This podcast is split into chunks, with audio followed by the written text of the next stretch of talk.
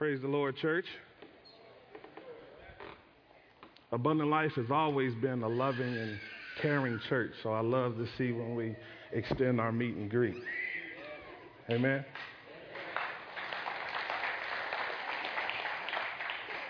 We have a lot of activities uh, ahead of us today, and so I was asked to make my message a little shorter. Uh, uh, so I won't uh, complete it today. This will just be part one, and we'll continue at another time.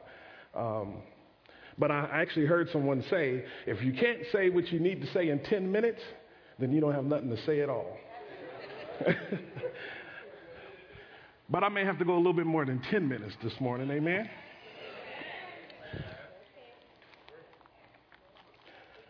I'm excited and just uh, just overwhelmed with joy this morning. I love our young people. Let's give another hand for Generation Example.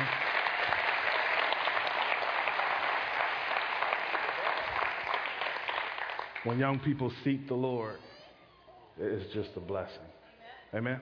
I'm having some reverb here again. Let's pray. Father, in the name of Jesus, Lord, this is the appointed time that you have called us to today. Lord, hide me in your gift. This is not about Emanuel. This is about you. What you have impressed on my heart to say. So, Father, I pray that I would speak your word with boldness, Amen. with courage, and clarity.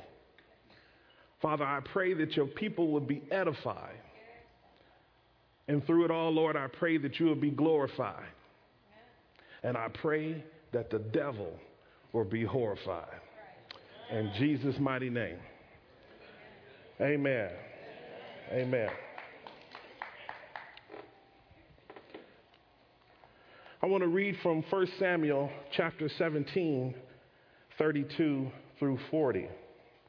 There's a little switch here on what I was scheduled to preach. I tried to be obedient as possible. But the Lord is turning it to a little bit different direction. We're going to read in 1 Samuel, we're going to look at a servant of God named David. And David is going to show us some things today as we examine his life on how to kill your giants. How to kill your giants. Let's look at 1 Samuel just trying to give you some time to turn there. In the Old Testament, we're going to look at 1 Samuel chapter 17, and we're only going to read verses 32 through 40. When you got it, say, got it. Oh, that was quick. Amen. David said to Saul, Let no one lose heart on account of this Philistine. Your servant will go and fight him. Saul replied, you are not able to go out against this Philistine and fight him. You are only a boy. And he has been fighting, and he's been a fighting man from his youth. But David said to Saul, Your servant has been keeping his father's sheep. When a lion or bear came and carried off a sheep from the flock, I went after it, struck it, and rescued the sheep from its mouth. When I turned when it turned on me, I seized it by its hair, struck it, and killed it. Your servant has killed both the lion and the bear. This uncircumcised Philistine will be like one of them, because he has defiled the armies of the living God. The Lord who delivered me from the paw of the lion and the paw of the bear will deliver me from the hand of the Philistine. Saul said to David, Go and the Lord be with you. Then Saul dressed David in his own tunic. He put a coat of armor on him and a bronze helmet on his head. David fastened it on his, on his sword over the tunic and tried walking around because he was not used to them. I cannot go in these, he said to Saul, because I'm not used to them. He took them off. Then he took his staff in his hand chose five smooth stones from the stream, put them in the pouch of his shepherd's bag, and with his sling in his hand, approached the Philistine. And we're going to conclude reading there. When I read this passage, I'm reminded of Israel's troubles with the giants recorded in Numbers 13 and 14. After two years in the wilderness, they arrived at the banks of the Jordan River. Now, God has promised them the land on the other side of the river. But they stopped and had 12 spies go examine the land. When those spies returned, two of them, Caleb and Joshua, they reported that the land was good. But the land also had great giants there. The Israelites were excited about the possibilities of claiming this land that God has promised them. However, the other 10 spies came back with a different report. The 10 spies, they said, Yes, we agree that there's good land, but there's also some giants there. And they were absolutely terrified of the giants. In fact, they agreed that what God said was good, the land was good, but they focused on the giants, how big they were. And fear overcame them. They focused on the obstacles and the challenges that will become them. And they thought that those things were so humongous that it eventually prevented them from achieving their goal. Have you ever felt that there were giants keeping you from accomplishing your goals? Have you ever had the Lord open a door for you only to find yourself facing a giant that it began to hinder you and prevented you from fulfilling the will of God for your life? Perhaps it was a new job opportunity. You prayed that God would open the door for a job. And then now you are in that place of employment and you say, oh my God, what have I gotten myself into? Perhaps as a young man, you have put a ring on a woman's finger to get married. Only to two to three days before the wedding, you get cold feet. You're nervous. You're saying, What did I get myself into? Perhaps you're in the process of buying a home. And you get all the way to the escrow office. Well, I mean, to the lending office and you have to sign documents. And as they bring out that big pack of paper, you saying, "Oh my, God, is this what you really want me to do?" We got some amens on that one. I've been there too. For the young people, you know I wouldn't forget about you. Perhaps you're in the eighth grade, and this year you started high school. You were excited. But when you got to high school, the juniors and the seniors look like giants.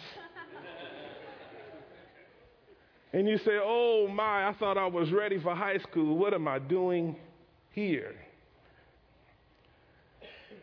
Or perhaps your family moved into a new neighborhood. Away from your old school and your old friends. And now you got to build relationships with people you don't even know. You're starting all over again and the people look like giants.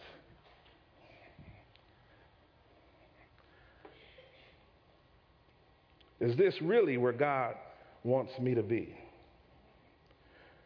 See, in these situations, doubt can creep in, and we can question the very will of God. At one time, we were so excited about it, and we knew God was all in it. But then when we face our giants, we begin to question, we begin to question and we begin to doubt. Is God really here? Have anybody been in that place before?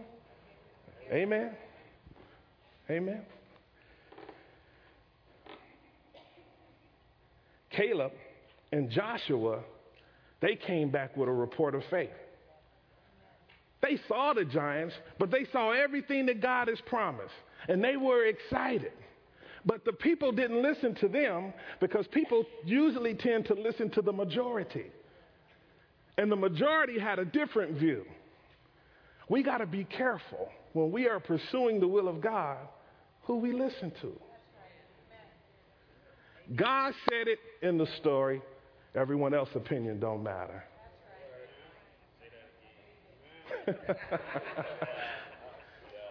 when you know in your knower that God said it, it's settled. It's settled. Now, sometimes you do have to get advice.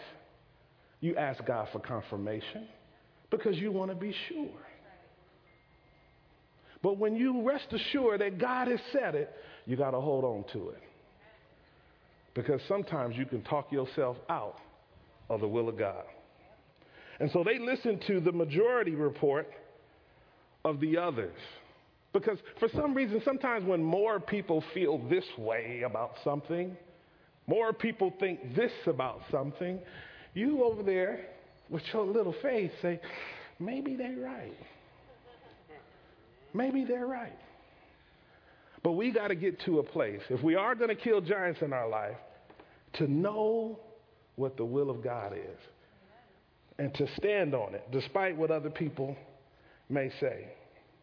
I'm not teaching yet, I'm just laying a foundation. But to no avail, the people wouldn't listen. So their faith withered, and they decided to listen to the majority. And you know what God did? God allowed them to wander in their misery until that faithless generation had died out. Wow.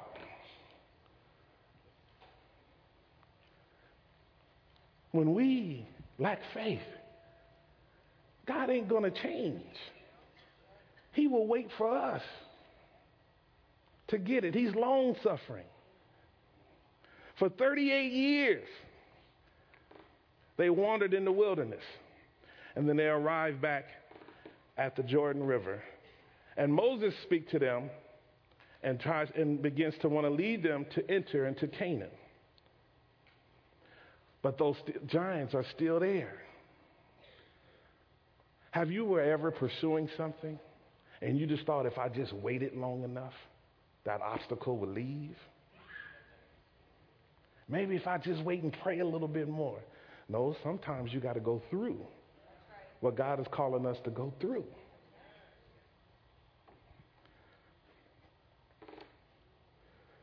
So, what's the point? Israel fled from those giants 38 years before, but their children now has come. Today, I want to speak to a group of people who are facing giants in their life. How do I know? Because we all face giants. I have a few of my own right now.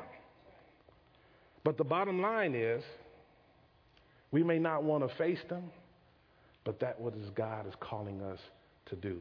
I wish I had more time to work with that one. I wish I had more time. Oh, okay. Let me stay on schedule. Let me. Our giants will not just go away because we want them to go away. God would allow us to face them, and He wants us to defeat them. And the truth is, you can. Because God is with you. Now, what I love about this story here, as we uh, look into this text, I love the fact that when God wants to do something significant, there are some times that God uses young people. Did y'all hear that? When God wants a big job done, he looks at times to young people. Throughout the Bible, we see God doing big and significant things using young people. When God wanted to cut down idolatry, he chose Gideon. When a nation needed a prophet, God chose Daniel. When it was time for God to send his only son into the earth, he chose a young lady named Mary. When it was time to defeat a giant, God chose David to defeat Goliath. So, the reading of this passage, we see David as a young man. He's a young man who's not yet ready for battle, But he's a young man who's, who's quite different. David is a young man who's filled with faith. And although he was young, he wasn't afraid to go into battle. David was a giant killer. David was ready to face the giants. And if we look at this passage, if we look through these scriptures here, we will learn some things about defeating our own giants. One of the things I want to share that as I look at this, I realized that David was a young man who knew the Word of God. Why did David have such faith? Why did David have such courage? Because David knew the Word of God. People of God, if we are going to defeat the giants in our life, we need to know the Word of God. We have to know, we have to study God's Word. Look at the scripture here in 1 Peter. It says, like newborn babies, you should crave, and I'm reading um, here in the Amplified Bible, it says, you should crave, thirst for, earnestly desire the pure spiritual milk that it may be nurtured and grow into completed salvation. Like babies, crave milk. Now, those of you who've had the opportunity to, that you were blessed that you've had babies, you know when a child is an infant, they eat what, every two hours? Constantly needing to eat. Wake you up in the middle of the night, you're not sleeping anymore. That baby wants to eat. That little bitty baby just disrupt your whole life because they want to eat. And that's what we have to do. We have to eat the Word of God. Now, today we have the Word of God in so many, there's so many resources out there. I mean, you can have the Bible now in audio version. You can have it on CD and put it into your car. I mean, there's so many different ways. You know, there's soft copies, hard copies, books. I mean, there's all kind of ways that we have to divulge ourselves on the Word of God. But there's nothing in our culture to kind of encourage us to do that. But we have to understand that that is the will of God for our lives as believers who have been bought with a price. And so Hosea 4 6 says this My people are destroyed for a lack of what? Notice it didn't say my people are destroyed for a lack of protection. We want to protect our kids as much as we can. We want to guard them. But the word says my kids, my people die for a lack of what? Knowledge. That means if we help our kids get truth inside of them, and the way of understanding is inside of them, that truth will guide them even when we're not even around.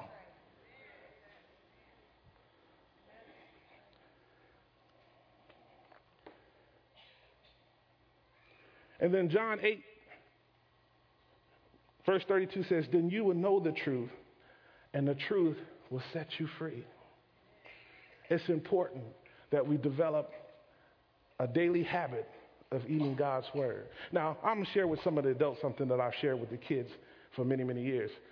One of the ways, because, you know, a lot of times a pastor can tell you from the pulpit, get in the word, you got to read the word. And some people, because I remember I was there one time, say, I don't know where to start.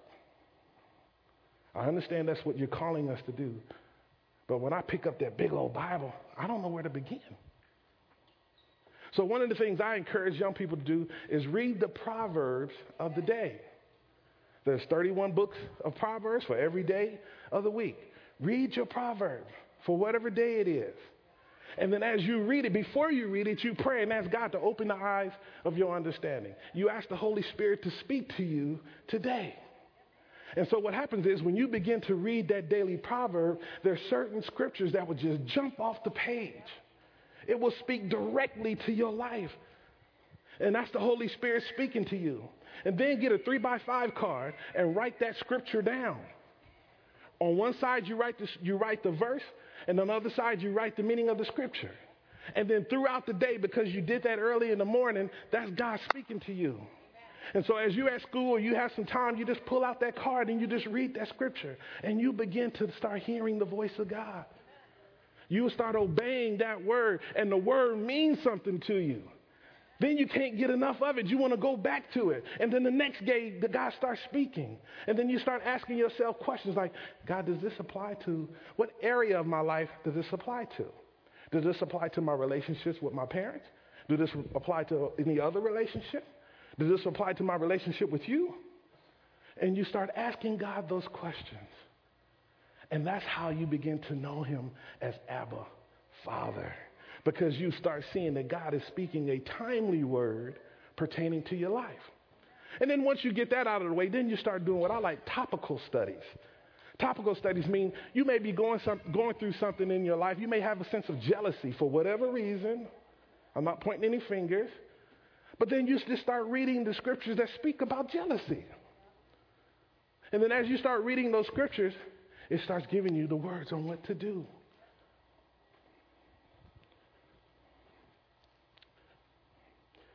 That's how we become an individual that begins to study God's word. It don't happen all overnight. Little bit by little by day. When I did that with the kids, I had a thing called Seven Up Daily Devotion. Just give God seven minutes a day. Now you say, oh wow, seven minutes, that ain't no time. I wanted them to develop the habit See, the Bible says, taste and see that the Lord is good. And if I can get them to commit to seven minutes, after seven minutes, it'll go to 14, it'll go to 21. You see what I'm saying? It will grow. Start with your expectations a little lower and grow and develop. God is patient. God is patient. I learned that we have to develop a taste for the word. And as we do it, oh man, you'll be wanting to eat two, three times a day. You can't get enough. You can't wait to go back because you start seeing that God is giving you revelation in your life. You say, why are you spending so much time talking about that? Because that's the foundational principle that we need to have as a believer. Everything that we do for success comes from that. You can't fight spiritual battles with natural weapons. You got to have the Word of God inside of you. So I was just giving you just some things that I have done over the years that help me to get the word in my heart. And I'm going to have some of those resources available here at the church, the daily devotion plan and all of that kind of stuff, just to help those who are at that place. Because, you know, we can't assume that everybody is much further along. And I realize sometimes, just from being in school and stuff like that, you ever remember how you were in the classroom and you really wanted to ask the question, but you didn't have the courage to? And you just hoped that somebody asked the question that you really wanted to have asked? Amen. See, when we've been a part of the church for a while, we don't want to raise up our hand and ask the question and let somebody know. I don't really know how to have a prayer life. We're afraid. Why? Why? This is the place where we come to learn those things. That's why it's important for us to walk in fellowship with one another. When I wanted to learn how to pray, I found somebody who in the church who was praying. Sister Hill can pray the walls down. And when they was having a prayer meeting, I would go sit up on the Sister Hill. In fact, every time I come to preach now, every morning I go in there and sit with Sister Hill. I'm breaking up her prayer party because she's praying about all kind of stuff. But I just want to enter in just to get a little bit. Amen. And so they're so foundational. Why? Because we got to understand who we are in Christ. It's important to know our identity in Christ. In Christ. It's important to know who we are and whose we are. We need to know that our lives is not an accident. There are some people who were born under some severe circumstances and they struggle to even feel if they are important. But they are important as a child of God. Their birth was not an accident. But see, you only come to know those things as you get in His Word. Amen? Now, little David, son of Jesse, although he wasn't old enough to go to war like his brothers, he was undergoing a very successful training program at home. He was listening to his father. He was being obedient. Young people, the Bible says, children, obey your mother and father. because it is pleasing to the Lord. They don't always have to be right, but it's your responsibility to obey. And as you do, you are being blessed. You are learning what the Bible says that obedience is greater than sacrifice.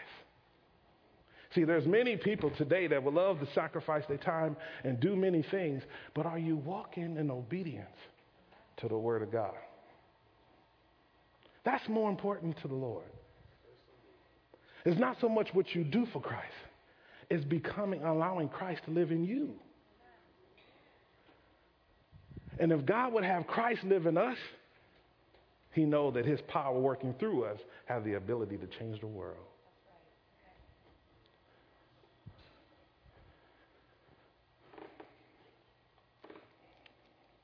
Now, little David. David's father, Jesse, had sent David to bring some supplies to three of his brothers who were fighting in the army. When David arrived at the battlefield, he see that Saul's armies of Israel were in fear of the giants. Now, back in those days, when they had battles, um, one group would choose a champion amongst them to go fight the other group. So the Philistines had a champion, and the Israelites had a champion. Well, Goliath was the Philistines' champion. Now, Goliath wasn't no chump. If you're looking in the natural, the Bible says he was nine feet nine. He was bigger than Shaquille O'Neal. he wore an armor that weighed 175 pounds. An armor that weighed 175 pounds. He carried a spear that weighed over 32 pounds. And his javelin was made out of brass. Two times a day, he would come out and he would say, Come on, send your boy over here. Who's going to come out and fight me? I'm the giant up in here. Come on. Now, the people who God had promised to take over the land heard it, but was afraid. They were peeking. Is he still out there? I see him. They hiding and he just all boastful and just loud and talking. And they were afraid. But God promised them the land. But when they looked in the natural and saw Goliath, they didn't want to have nothing to do with him. Because they cho- chose to focus on the natural. However, David heard came there one day with the supplies. His father sent them out there. And David heard all of this. And Goliath was getting so bad, he started defiling the name of God. He started talking bad about him. What about your God? He said, Y'all gonna do what? what?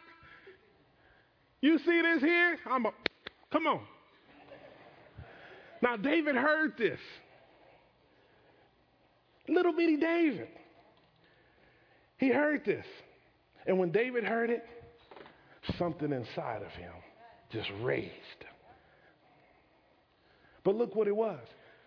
David, it was a faith button that clicked on in David's life. Because he realized that Goliath was defiling the name of God. And so the second point that I want to share is that we got to be willing to step out in faith. See, David said to Saul, Let no one lose heart on account of the Philistines. I'll go out and fight him. But listen to what Saul said. Saul said, You're not able to go out and fight the Philistine. You're only a young man.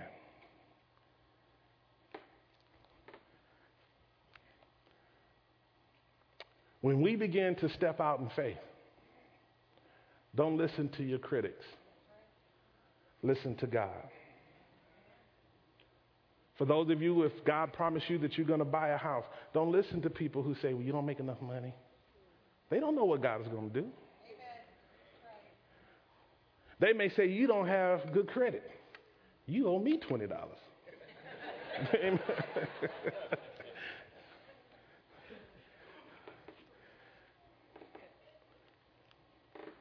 but you have to listen to the Lord. Because in Acts 2, verse 17, he says this In the last days, I will pour out my spirit on all people. Your sons and daughters will prophesy, your young men will see visions, and your old men will dream dreams. How many people believe God's still moving the supernatural today? Mm, I'm going to have to wrap this up soon, but I got to share this story. There is a minister, you guys may have heard of him. His name is Matthew Barnett. His father is a famous preacher from uh, Los, San Diego, uh, San Diego. And Matthew, as a young man, God was stirring a vision in his heart. God said, I want to use you, Matthew, and build a church, but it's going to be different from your dad's church. And so Matthew was praying, Lord, where do you want me to go? And the Lord told him Los Angeles. So Matthew takes a trip to Los Angeles, and he's walking down South Central LA. Anybody here from South Central LA? He walking down South Central LA on Crenshaw Boulevard. You know where he was. But as he's walking the streets, he's praying. God, what type of church that you want? And God starts allowing him to see certain activity that's going on on South on, on Crenshaw Boulevard. He see a drug sale go down. He see prostitution. He see gang members. And his heart is burdened. God, I wish these people would come to know you. I wish that these people would know that their lifestyle is going to hell. I want to see them become alive in Christ. I want you to see you change their lives. And he's walking and he's praying. And he ends up on this, uh, uh, uh, uh in the area of LA where he sees this big old giant building.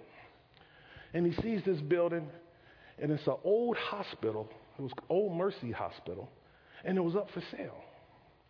Now, this hospital had like 50 something rooms, it was about seven stories. And he looks at that building, and God begins to give him a vision. Now, while he was there in LA, a member of his dad's church happened to be in the area and had been wanting to, had been trying to contact him to go out to lunch. But Matthew, you know, he was just really serious about the things of God. He didn't really want to go to lunch with this guy. The gentleman who wanted to go to lunch with him was a very successful businessman, happened to be in town. And Matthew didn't want to go because Matthew, he was just praying, this is my time with the Lord. And this guy just want to have lunch. Yes, he got a lot of money. Sometimes he want to show off. I don't really got time for that. But reluctantly, the guy gets in touch with him. Matthew says, Yes, we can meet for lunch. He says, uh, I'm over here. Can you just meet me at the little cafe that's around the corner? The guy said, Yeah, I'll be there in 45 minutes. So the guy get there, and Matthew didn't want him to dominate the conversation. He said, Can we just take a walk? He said, Yeah. So Matthew's walking with him, and he said, So, Matt, why are you here? He said, You know, the Lord has been really speaking to me, and I know that God wants to birth a ministry out of me, and I don't clearly see what it is. Uh, he said, But it's very different from what my father has. And so then he begins to uh, share the guy. He said, Look at this building. And the guy said, Oh, yeah, it's for sale. He said, Yeah. He said, When I saw this building, he said, I saw it as a hospital, that God would use it to redeem lives. He said, I see it as a place for prostitutes who are trying to get away from their pimps and turn their life around, that we can house women on one floor, give them a place to stay, room and board, where they can be delivered and set free. He said, I see another room for patients who people who have HIV, who have other addictions in life and they need recovery and they need a place to stay. And he just started pouring his heart, out for what he saw for this huge building. He just pouring his heart out. And the guy just listening to him. And he said at the time he was just saying stuff. He said it was just flowing. He said he hadn't really thought about it before, but he was just speaking it over this building, what he saw. He saw lives being changed. He saw gang members getting saved. And the gentleman that he was having lunch with just burst in tears. He said, Matthew, I'm sorry. He said, God had been touching my heart to get in touch with you. I've been so busy. He said, but hearing what you're trying to do today, God wants me to help you. He said, how much does that building cost? He said, well, I think they're trying to sell it for $3.1 million. The guy said, hey, let me just do this. Let me write you a check.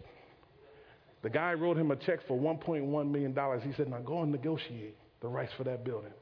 He said, Forgive me for holding back on what God wanted to do with you in that building. Do you still believe in miracles? Abundant life, do you believe in miracles?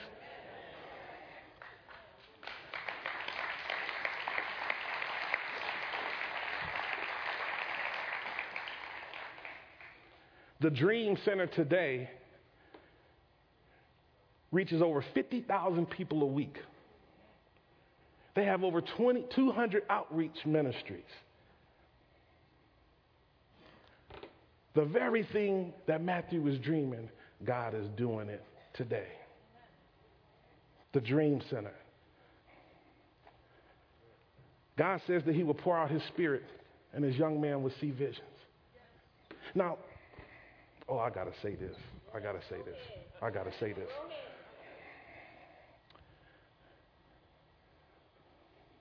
The best years of abundant life Oh, God. It's not in the past. It's not in the past. If we would get on our knees, if we would ask God what He wants to do with this building, what ministries do God want to birth here? What lives do He want to touch here? There are people in this city who are hungry. They're not even, they're not, they don't have enough money to eat. I pray in my spirit that we would have a food shelter here at this place and we will feed thousands of people. There are kids going to school who don't have clothing. When it gets cold outside, they don't have sweatshirts. Some of them don't have shoes with soles on the bottom. I know because I'm at the schools.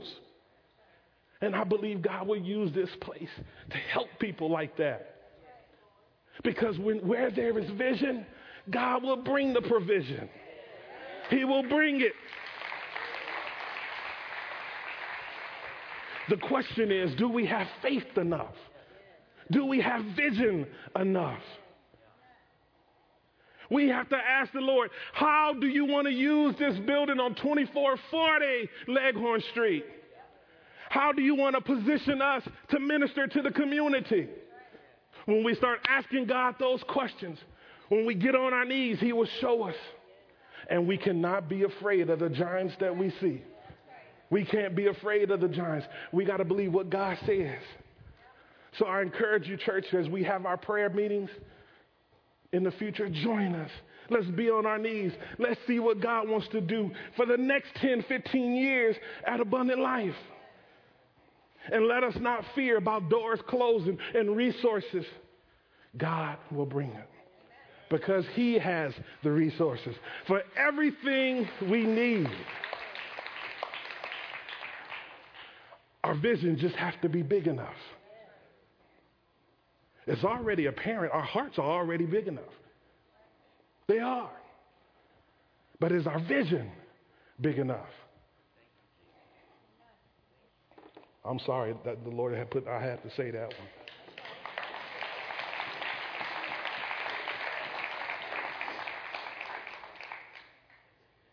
The will of God will never lead you to where the grace of God cannot keep you.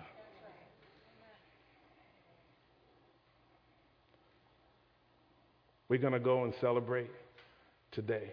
There's a purpose that God is calling us together. Church, let's seek what the Lord wants to do and let's believe Him to birth new ministries out of ALCF. And God will begin to use us, even you young people. God used you today. God used you today.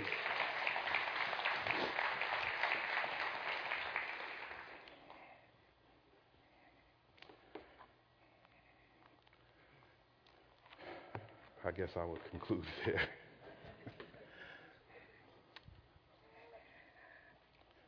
As we prepare to close, abundant life, let's ask God about our future. Our past is the past, but we're here now. We're on this side of Jordan, And God wants us to cross over. Amen? Let's bow our heads and pray.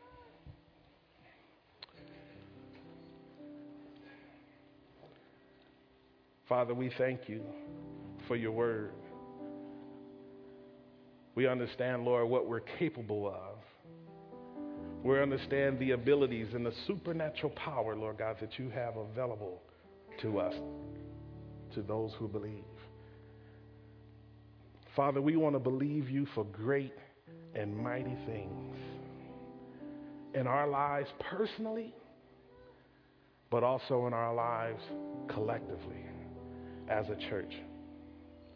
So, God, we ask that you would show us in the coming days what's the next phase of ministry and purpose and vision that you have for abundant life. We know that you're not calling us just to be a congregation that becomes a holy huddle, but you want us to be a people, Lord God, to impact our local city in the Bay Area. And Father, we just praying that you will raise up an army that believe you enough, that will submit, Lord God, and walk in obedience to what you're calling us to do. But that first starts with the man in the mirror. It starts with each and every one of us saying, God, I need to be in your word. God, I want to know the plans that you have for me and my life. So at every head bow and every eye closed, if you want to be a part of that church that God would use to do great and mighty things, that I'm willing to be a part of the ALCF army and allow God to use me in ministry to reach other people. I'd just like to see your hands this morning. Every head bow, every eye closed. God, I want to see you use me. Yes. Yes. Use me in a greater capacity. Yes. Not my will, but your will be done, Lord. Thank you, Jesus. Thank you, Jesus. And Father, we'll forever give you praise, glory, and honor. Help us, Lord, to know your word. Open our eyes so that we may see the wonderful things that you have hidden in your word for those who believe. Strengthen us in our innermost being.